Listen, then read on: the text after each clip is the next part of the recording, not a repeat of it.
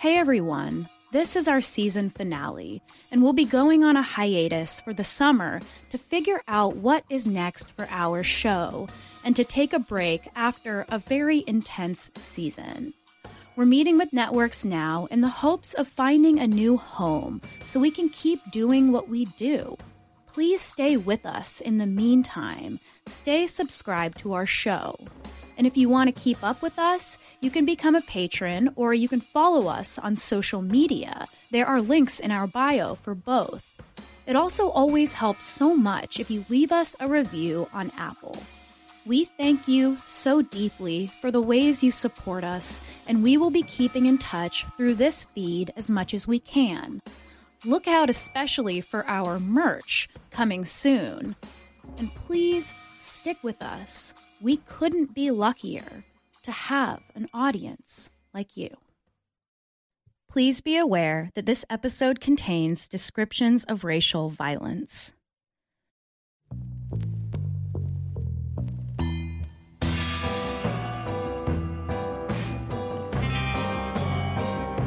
On this season, we'll explore our most ingrained beliefs, delusions, and archetypes, the ways that cognitive dissonance shapes our culture, and how our reality is created by the stories we tell. I'm your host, Chelsey Weber Smith, and this is American Hysteria. At Forest Lawn, we understand how important it is to be right the first time. Because when it comes to funerals, it'll be the only time. Dr. Jesse Karmazin is talking about transfusions with the young blood from teenagers. An embalmer and a funeral director were on the train full time, constantly attempting to refresh the unrefrigerated corpse. Sometimes it was myself in the, in the coffin. It was my brothers in the coffin. It was, I can't describe it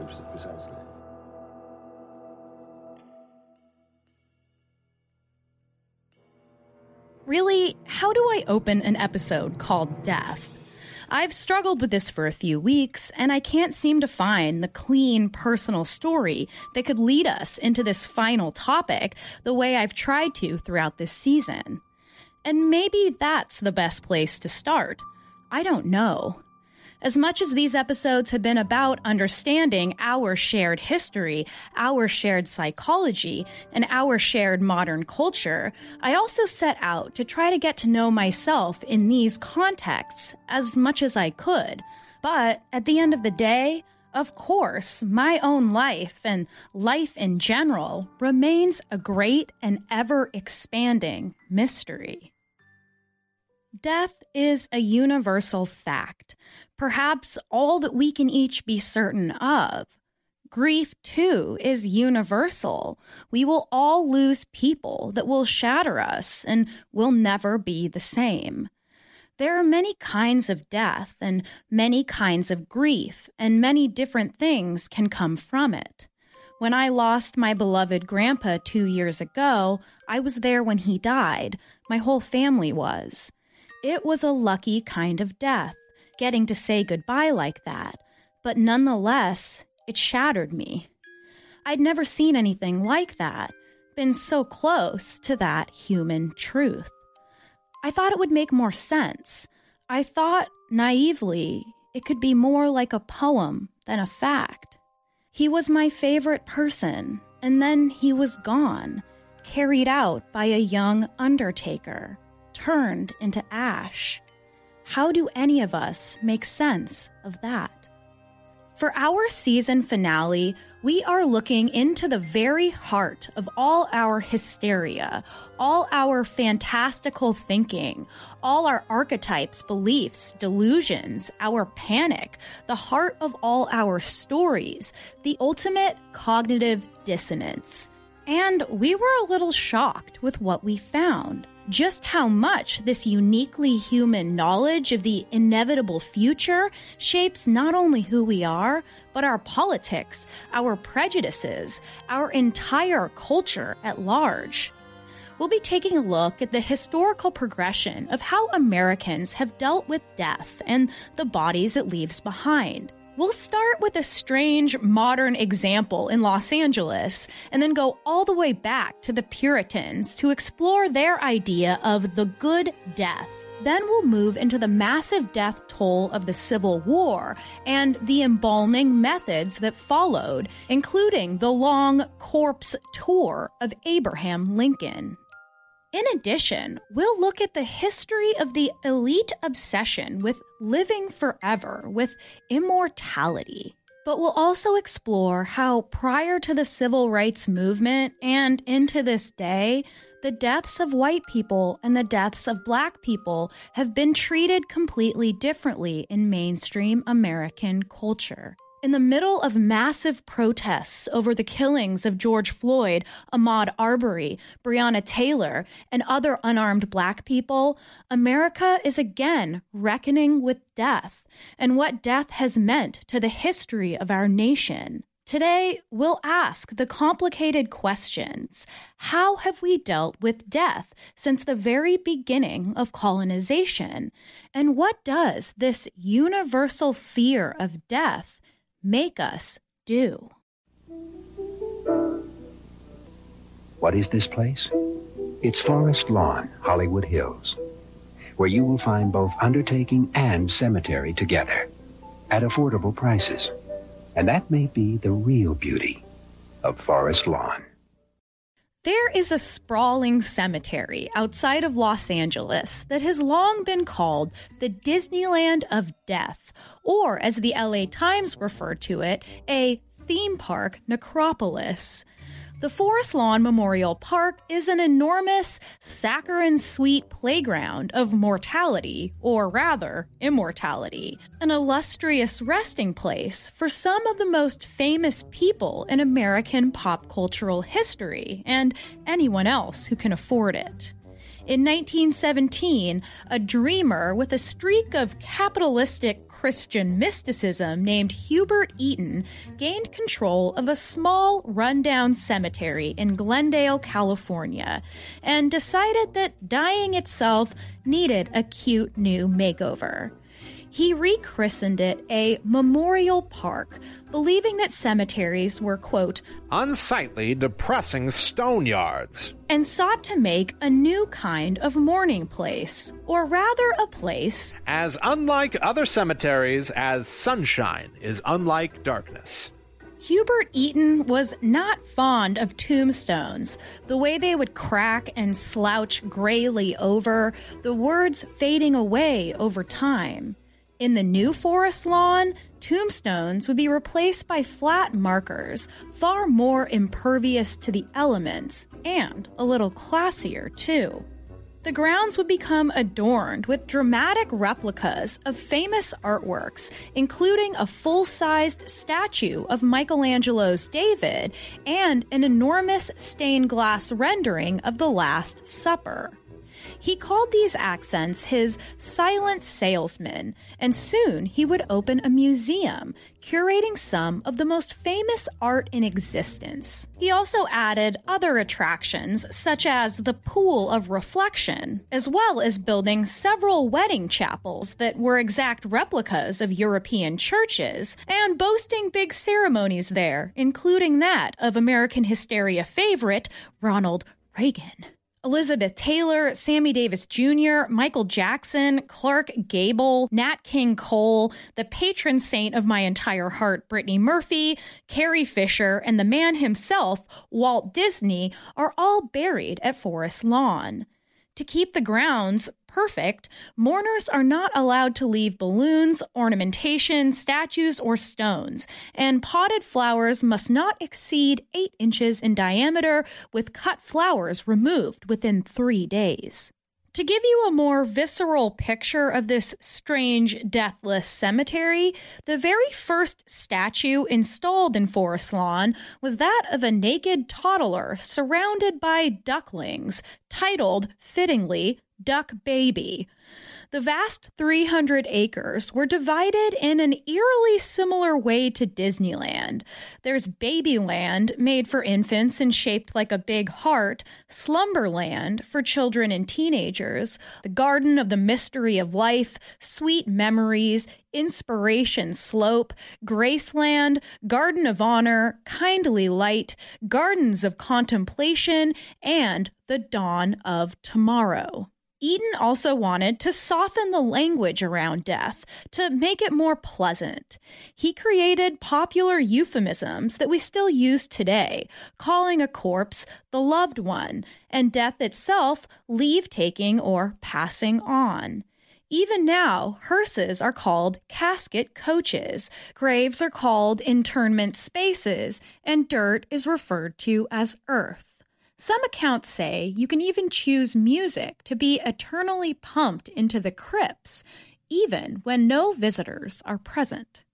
But Forest Lawn was more than an easier place to come to terms with mortality and to say goodbye. It was also a very profitable business model.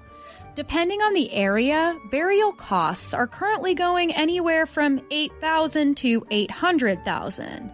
Loudspeakers across the lawns break the calm music to remind visitors of the various on-site florists and gift shops. When he was still around, Eaton required the staff to call him the Builder and reminded them every morning after a session of prayer that they were selling immortality. The Builder's Creed is carved into a large stone tablet near the entrance. It begins I believe in a happy eternal life. Flanked by alabaster sculptures of children holding hands, and of course, a puppy curled beside them. He paid an Italian artist to sculpt a Jesus statue with the explicit request that it have an American face and be filled with radiance and looking upward with an inner light of joy. But of course, for much of the beginning of its history, this cemetery did not allow any people of color to be buried in an all white, suburban esque pastoral fantasy. Beginning in the 1600s, most Puritan graves were adorned with a winged skull. And yes, I know, this is extremely badass. They were otherwise simple, austere, a rejection of the English Catholic pomp and circumstance. And they were common too, because the colonists were no strangers to intimate death. It was a basic and highly visible fact of their lives. The death rate was incredibly high during their first century, and even by the time the settlements were more established, one in 10 children would die in their first year of life, and up to 40% would not reach adulthood. Most would die in their homes with their families, their bodies then washed and shrouded for a wake, kept from decomposition with vinegar soaked cloths and tubs of ice. Facing death was twofold for the Puritans something to be excited for at the potential of heaven and the confirmation of their goodness, what was known as the assurance of salvation. But since these are the Puritans we're talking about, after that sweet moment of assurance, it was straight into something called necessary doubt, lest one be lulled by vanity, what they called false peace. Throughout the following period, known as the Era of Enlightenment, science slowly began to take its place alongside the religious superstitions of the past, and bodies took on a new significance. Doctors wanted to understand how the body worked in order to figure out how Americans could live longer, how the dead could help the living. But this was not always a noble pursuit in the eyes of those outside the medical field. With the advent of public hospitals, medical students sought out the deceased to be used as experimental cadavers medical students became well known for their nightly tradition of grave robbing, which almost always meant exhuming the bodies of the enslaved, which they did without much public notice or care. But when this indignity extended to one white woman in New York City in 1788, the locals went absolutely nuts. It begins like this, or so the story goes a group of children were playing outside a hospital wherein a medical student was dissecting a human arm. Annoyed by their chattering, the student grabbed the arm, hung out the window, and in a perfect horror movie scene, waved it at the children, telling a specific boy that it was in fact the arm of his own mother who had died recently. The kids took off in terror, and the boy immediately told his father what the student had said. When his father indeed found his wife's grave empty, he gathered a group of townspeople who shared his outrage and swapped stories about other gruesome and disrespectful experiments happening at the hospital. And eventually, 2,000 people would gather and riot, breaking into the building and finding the macabre rumors to be true. They pulled several students out by the arms and forced them into the crowd until the mayor had them taken to jail and the rioters threw rocks at the militias called in for crowd control. Up to 20 people would be killed, and the laws would then be reformed about just who could be exhumed. However, the petitions of the enslaved were largely ignored, and the process of medical testing on exhumed black bodies in some states lasted into the early 20th century. I have been struck by a piece of shell, and my right shoulder is horribly mangled. I know death is near, that I will die far from home and friends of my early youth. I pray my God to forgive my sins and feel that his promises are true, that he will forgive and save me. The Civil War would be perhaps the greatest influence on our modern dealings with the dead, with the national shock of nearly 700,000 bodies, as compared to less than 7,000 in the Revolutionary War.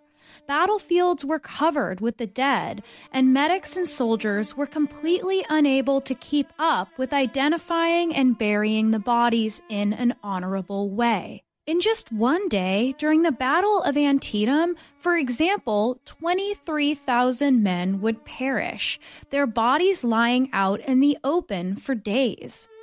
During the Battle of Vicksburg, the two sides called for a temporary truce because of the stench of decomposing bodies they lacked important supplies like carts and shovels, and it's believed that in this particular battle, the dead were almost completely unburied after a week of working, leading to a frustrated acceptance of using mass and unidentified graves. The soldiers of the Civil War wore no dog tags, no identification, and there was no database of those who were fighting. And so families would sometimes have to wander the battlefields themselves, usually to no avail, trying to find the bodies of their loved one, hoping to fill what was called the dread void of uncertainty. At least half of those who died in the war were never identified.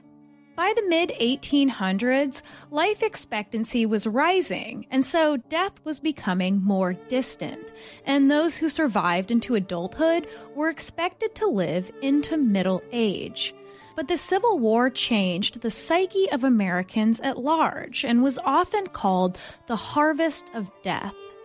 Suddenly, this gathering around for final moments, these whispered last words and goodbyes, the comfort of a heavenly ascent that marked their good death, was no longer an option for those who died on the battlefield and their families. Would they get to heaven or not? What would become of their bodies, and thus, what would become of their souls? The trains that carried fallen soldiers home in the scorching southern heat required heavy iron coffins to avoid the smell of decomposition, which most families couldn't afford. And so, scientists and doctors searched for a solution, and they found it in the unorthodox practice called embalming. More after this. You ever notice how finding time and energy to do the most basic human necessity, eat literal food, has become just another exhausting task jammed into our increasingly inhuman schedules? Well, your spring can be a little more stress free with Factor. Factor will provide you with delicious, never frozen, ready to eat gourmet meals that are chef crafted, dietitian approved, and ready to eat in just two minutes. Each week, you get to choose from a menu of 35 options to create your perfect breakfast, lunch, or dinner with absolutely no prepping, cooking, or cleaning up. And Factor makes sure you get exactly what you want. You can tailor deliveries to your schedule and customize how many meals you want each and every week, and you can pause anytime. So just head to factormeals.com slash American Hysteria 50 and use code American Hysteria 50 to get 50% off your first box plus 20% off your next box. That's code American Hysteria 50 at factormeals.com slash American Hysteria 50 to get 50% off your first box plus 20% off your next box while your subscription is active. Check out Factor today. The future is a hefty responsibility and not one that we take lightly. But then taking things lightly has never been what Hefty is about. That's why we've created the Hefty Renew program that turns hard to recycle plastics into valuable resources like park benches and building materials. To participate, simply fill up an orange Hefty Renew bag with accepted items, tie it up, and drop it in with your regular recycling. That's it. It's that easy. It's time to rethink recycling with Renew. Particular valued resources may vary by geography. More info available at heftyrenew.com. And now, back to the show. Undertaking before the Civil War was largely a city affair, focused on building and selling coffins, renting out hearses and funeral carriages, and selling mourning clothes and jewelry. But as the need arose, men took up embalming for cash and followed skirmishes of the Confederate and Union armies, embalming directly on the battlefield and competing fiercely with one another, often burning down each other's tents propping up unclaimed bodies they had preserved outside their facilities to mark their prowess, these predecessors of ambulance chasers also advertised their services with phrases like, bodies embalmed by us never turn black. A discount option from the $100 cost was to eviscerate internal organs and fill the body with sawdust, despite this being considered a sin by both the Protestant and Catholic traditions. Beyond the soldiers themselves, it would be the assassination of Abraham Lincoln and his embalmed body's subsequent tour that would bring this new post mortem sensation into popular consciousness. People in the town would be singing hymns and, and, and chanting prayers. And as that faded away into the distance in the dark, you could then hear the next town, the next village of, of people doing the very same thing. Millions would see and mourn the body of Lincoln as the procession made the long trip from Washington, D.C. to Springfield, Illinois, with the former president preserved by a man known as the father of American embalming, Thomas Holmes. People were amazed to see this man they so revered one more time in person. Well, sort of but the 20 day trip proved too much for the corpse, and the New York Times reported that, quote, Dark as was the face before, and unearthly, it was at 11 o'clock Monday night nearly five shades darker. The dust had gathered upon the features, the lower jaw somewhat dropped, the lips slightly parted, and the teeth visible. It was not a pleasant sight. Regardless, so much of the country had seen this man that they so loved, and it seemed that death no longer belonged exclusively to families and small communities. It belonged to the people, spread far and wide through newspapers and the new technology of photography, with gruesome photographs of battlefield corpses only reinforcing the desire to make the realities of death, well, less real. But there was another history of death occurring as white Americans began to hide the more gruesome aspects of their own deaths, a polar opposite reaction. Most of us know that thousands of black people were lynched from the post slavery years all the way through the 1960s and even into the present day. After the Civil War gained black folks their relative freedom and a new list of rights previously denied, the lynching of black people became far more widespread, accounting for 73% of the almost 5,000 post Civil War lynchings, despite only being a fraction of the population. And those white people who were lynched were quite frequently abolitionists who were working with free men and women. Just as it had been used against fugitives from slavery, lynching was a horrifically explicit warning shrouded in punishment for crimes not committed, a way to continue to enforce white supremacy.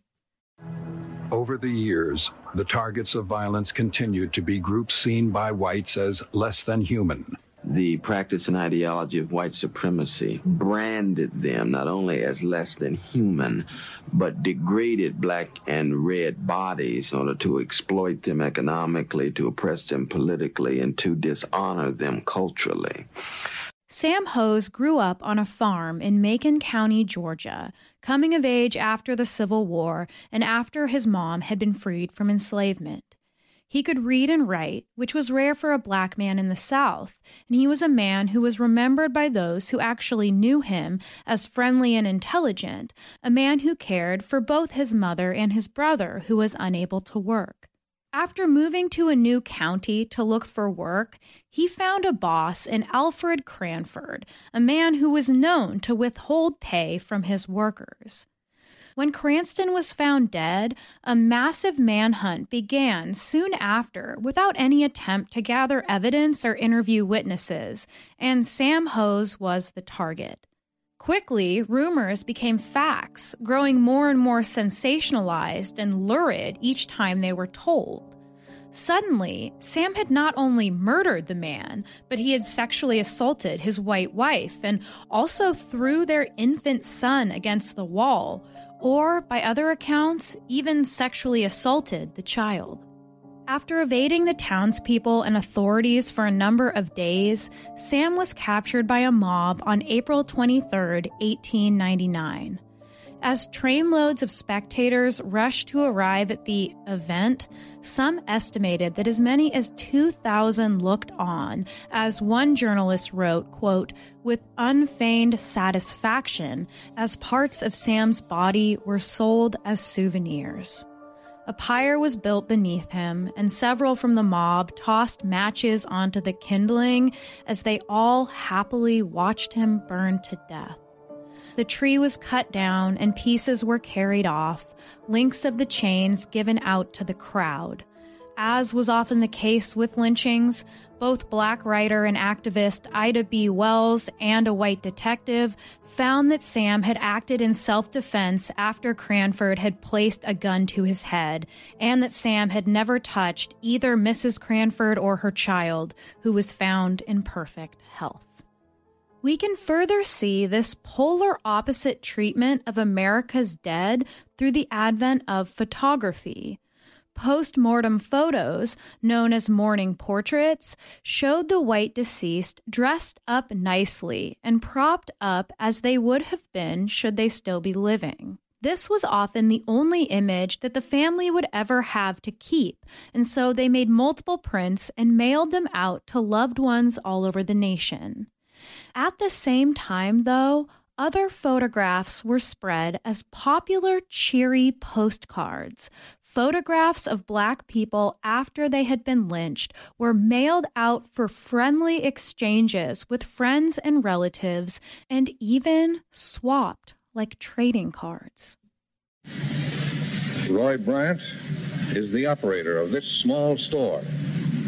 It was here that the Chicago Negro boy Emmett Till is alleged to have paid unwelcome attention to Roy Bryant's most attractive wife.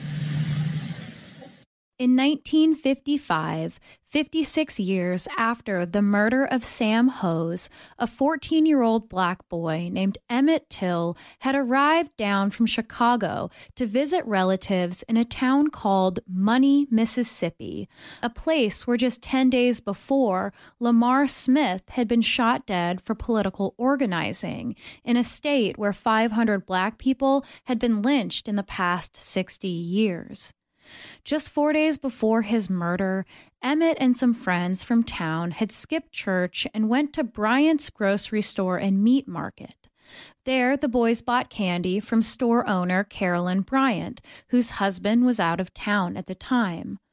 When he returned, she told him that Emmett had flirted with her and harassed her. Enraged and armed with a pistol, Bryant and his half brother, J.W. Milam, pushed into the house where Emmett was staying with his uncle and found him sleeping. They forced him at gunpoint into the woods, beating and mutilating him before shooting him in the head, and then sinking his body in the nearby river, where Emmett would be found three days later by local kids fishing. The lasting effects of this brutal moment in U.S. history would come through the actions of Emmett's mother, Mamie Till, who made the choice to have an open casket for her son, his face so badly disfigured as to be unrecognizable. Mamie asked that the photo be published for the nation to bear witness to, and it was printed on the cover of Jet magazine. Over 50,000 people would attend Emmett's funeral, and that particular photo, spread far and wide in other newspapers, has been noted by many historians as perhaps the most important spark to the coming civil rights movement. During the subsequent jury selection, both black people and women were barred from participating. It took an all white, all male jury less than an hour to come back with a not guilty verdict. A jury member was quoted as saying, We wouldn't have taken so long if we hadn't stopped to drink pop. The men would later admit their guilt in a paid magazine article under the protection of double jeopardy, but Mamie Till was not through with her work, and in partnership with the NAACP, she went on a national tour to talk about her son's death and raise money for the organization to work towards civil rights. It seemed to be the first time that a black body had been relatively widely viewed by white America not as something to celebrate or explain away, but as something to deplore, and in the best of cases, something to fight actively against. Here's Mamie Till and James Baldwin. I think it really let us see the ugly monster that uh, race hatred is it's almost as if it was embodied in in uh, his appearance and his physical appearance. In some sense, it was myself in in that coffin. It was my brothers in the coffin. It was I can't describe it precisely.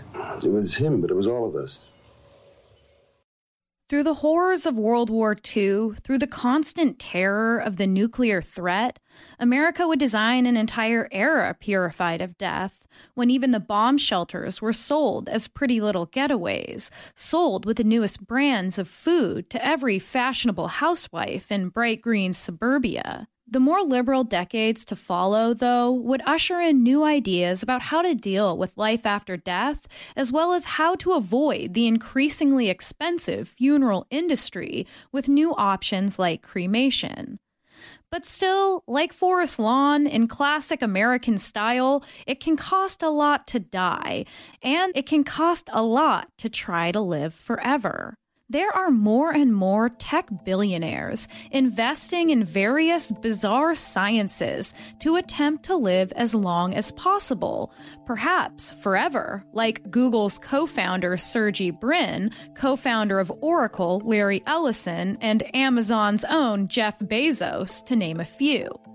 Some are working toward the preservation of consciousness, our minds uploaded into the cloud, living as a digital being into perpetuity. Some organizations began housing several coffin sized cryo preservation canisters kept at 320 degrees below zero for the purpose of preserving the bodies of the dead until scientific advancements make it possible to revive them. Others are working to design tiny robots called nanobots that will monitor and regulate circulatory processes, while others operate as little baby trash compactors to replace intestinal functions. Google's director of engineering believes that by 2045, immortality will be fully achieved. Dr. Jesse Karmazin is talking about transfusions with the young blood from teenagers, and he says it just may turn back the hands of time.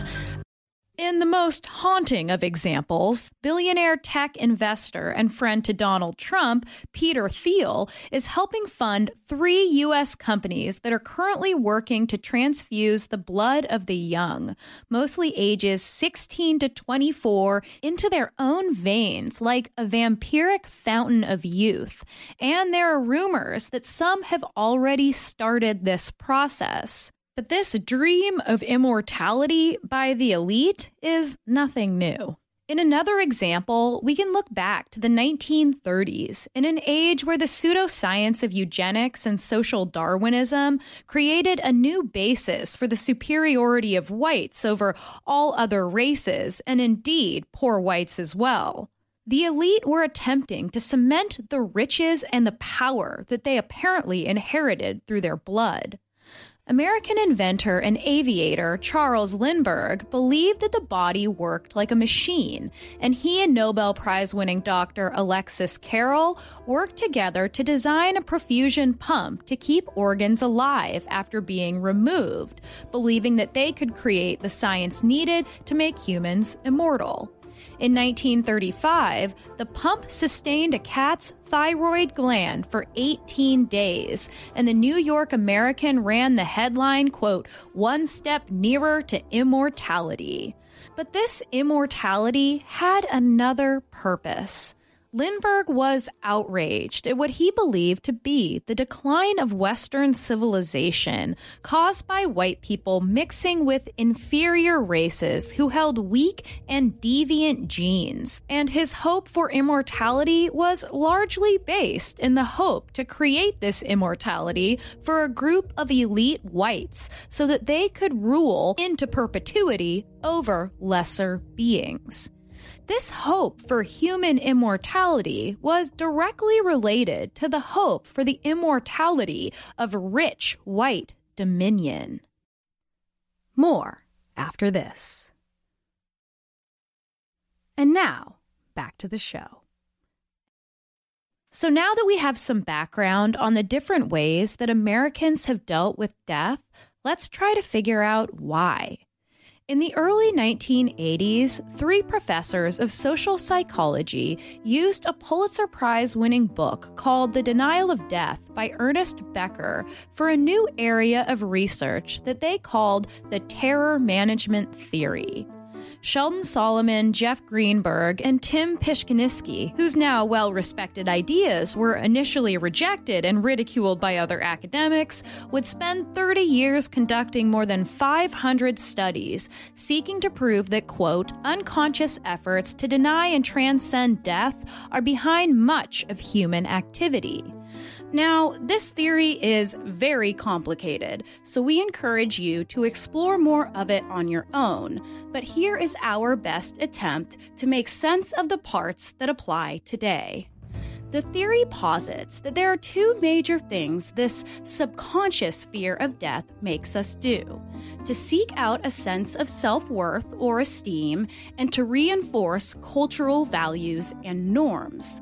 Mainstream culture, and indeed humans in general, don't want to face death head on, but the knowledge is always there in the back of our minds, and this seems to be where many of our problems become worse. Some examples include children gently questioned about the concept of death were less likely to befriend immigrants white college students showed a preference for a black study participant to neatly fit their cultural stereotypes of black men after being reminded of their own deaths, and adults favored an unwaveringly self confident, charismatic leader over candidates who emphasized community building or clear methods of change when they were reminded of death.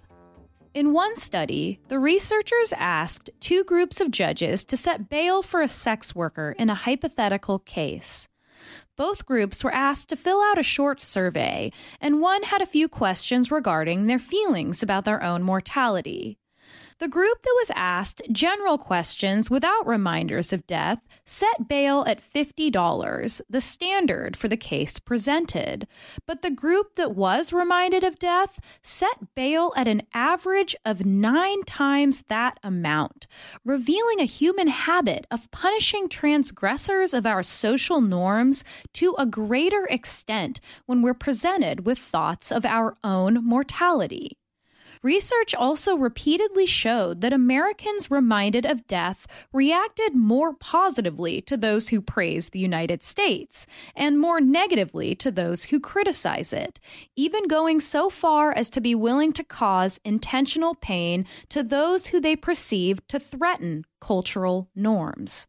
In one study, which I consider to be the most unnerving and also the most important, researchers found that reading about the deaths of perceived evildoers actually reduced a subject's own thoughts of their own mortality.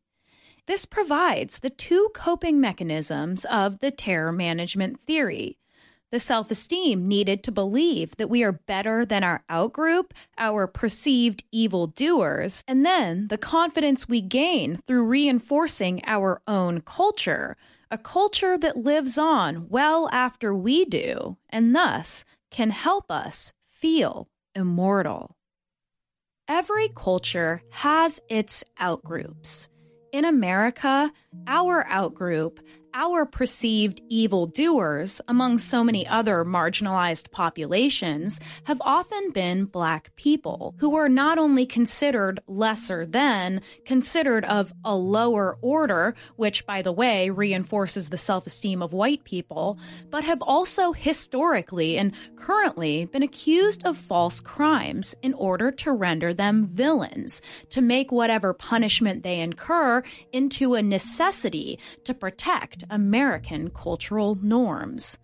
If the terror management theory is indeed sound, then it seems possible that when we punish our outgroups, we feel less afraid of our own deaths, lulled into, as the Puritans put it, a false peace.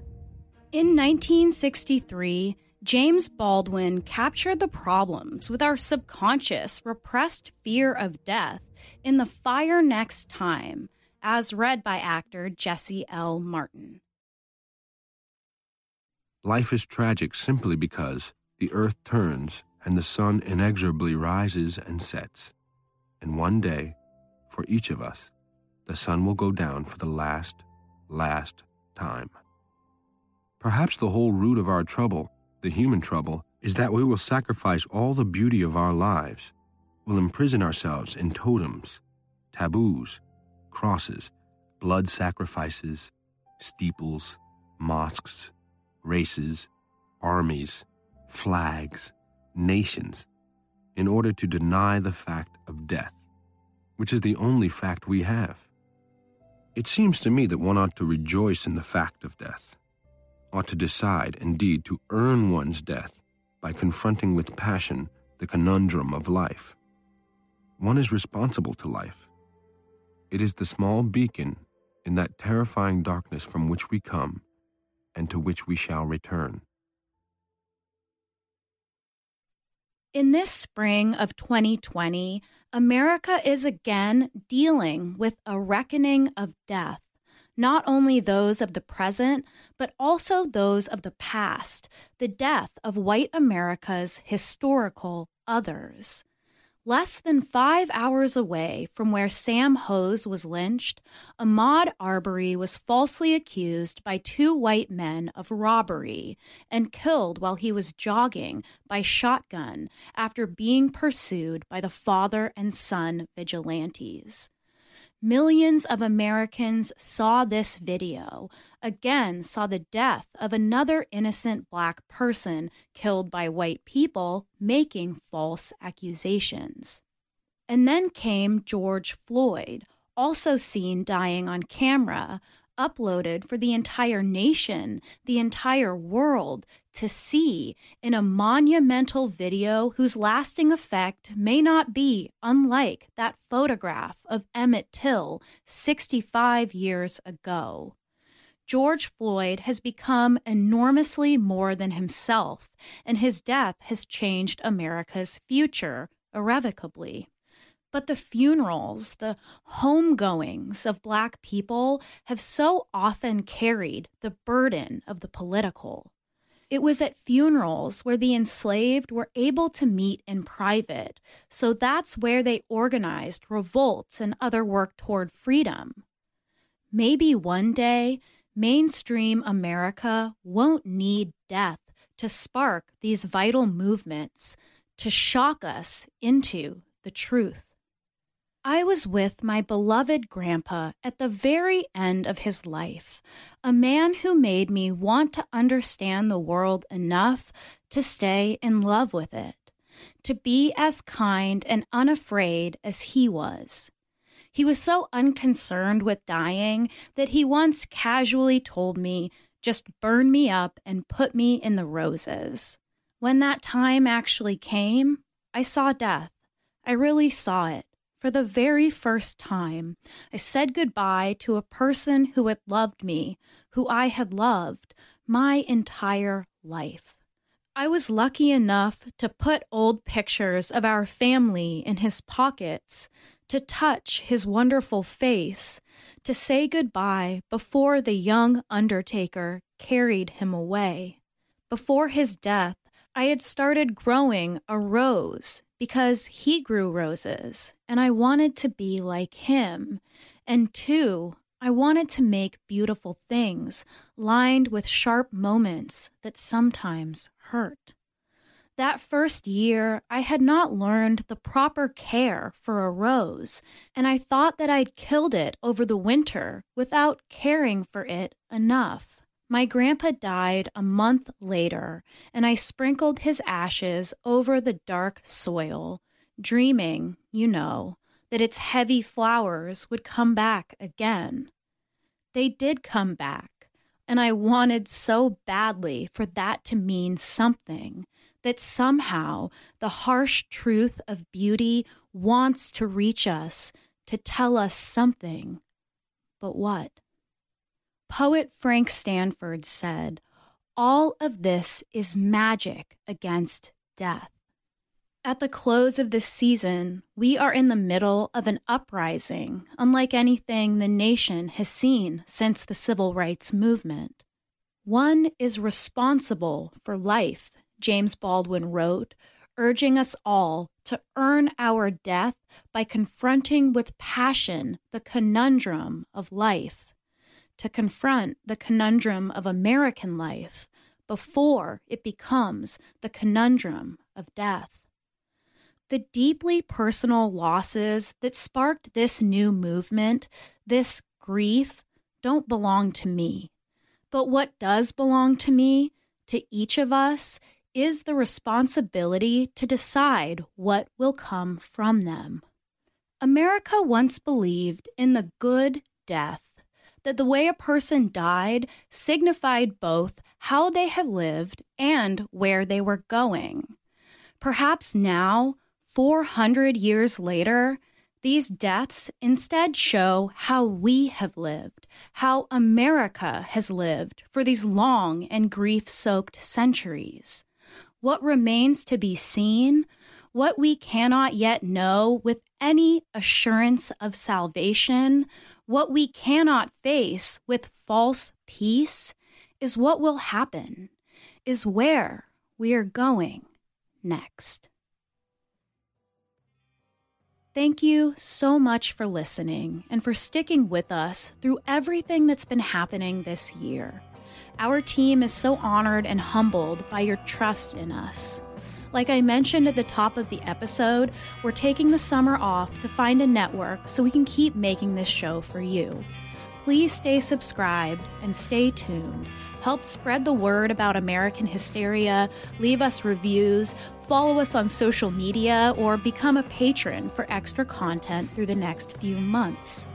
We could not love this community more.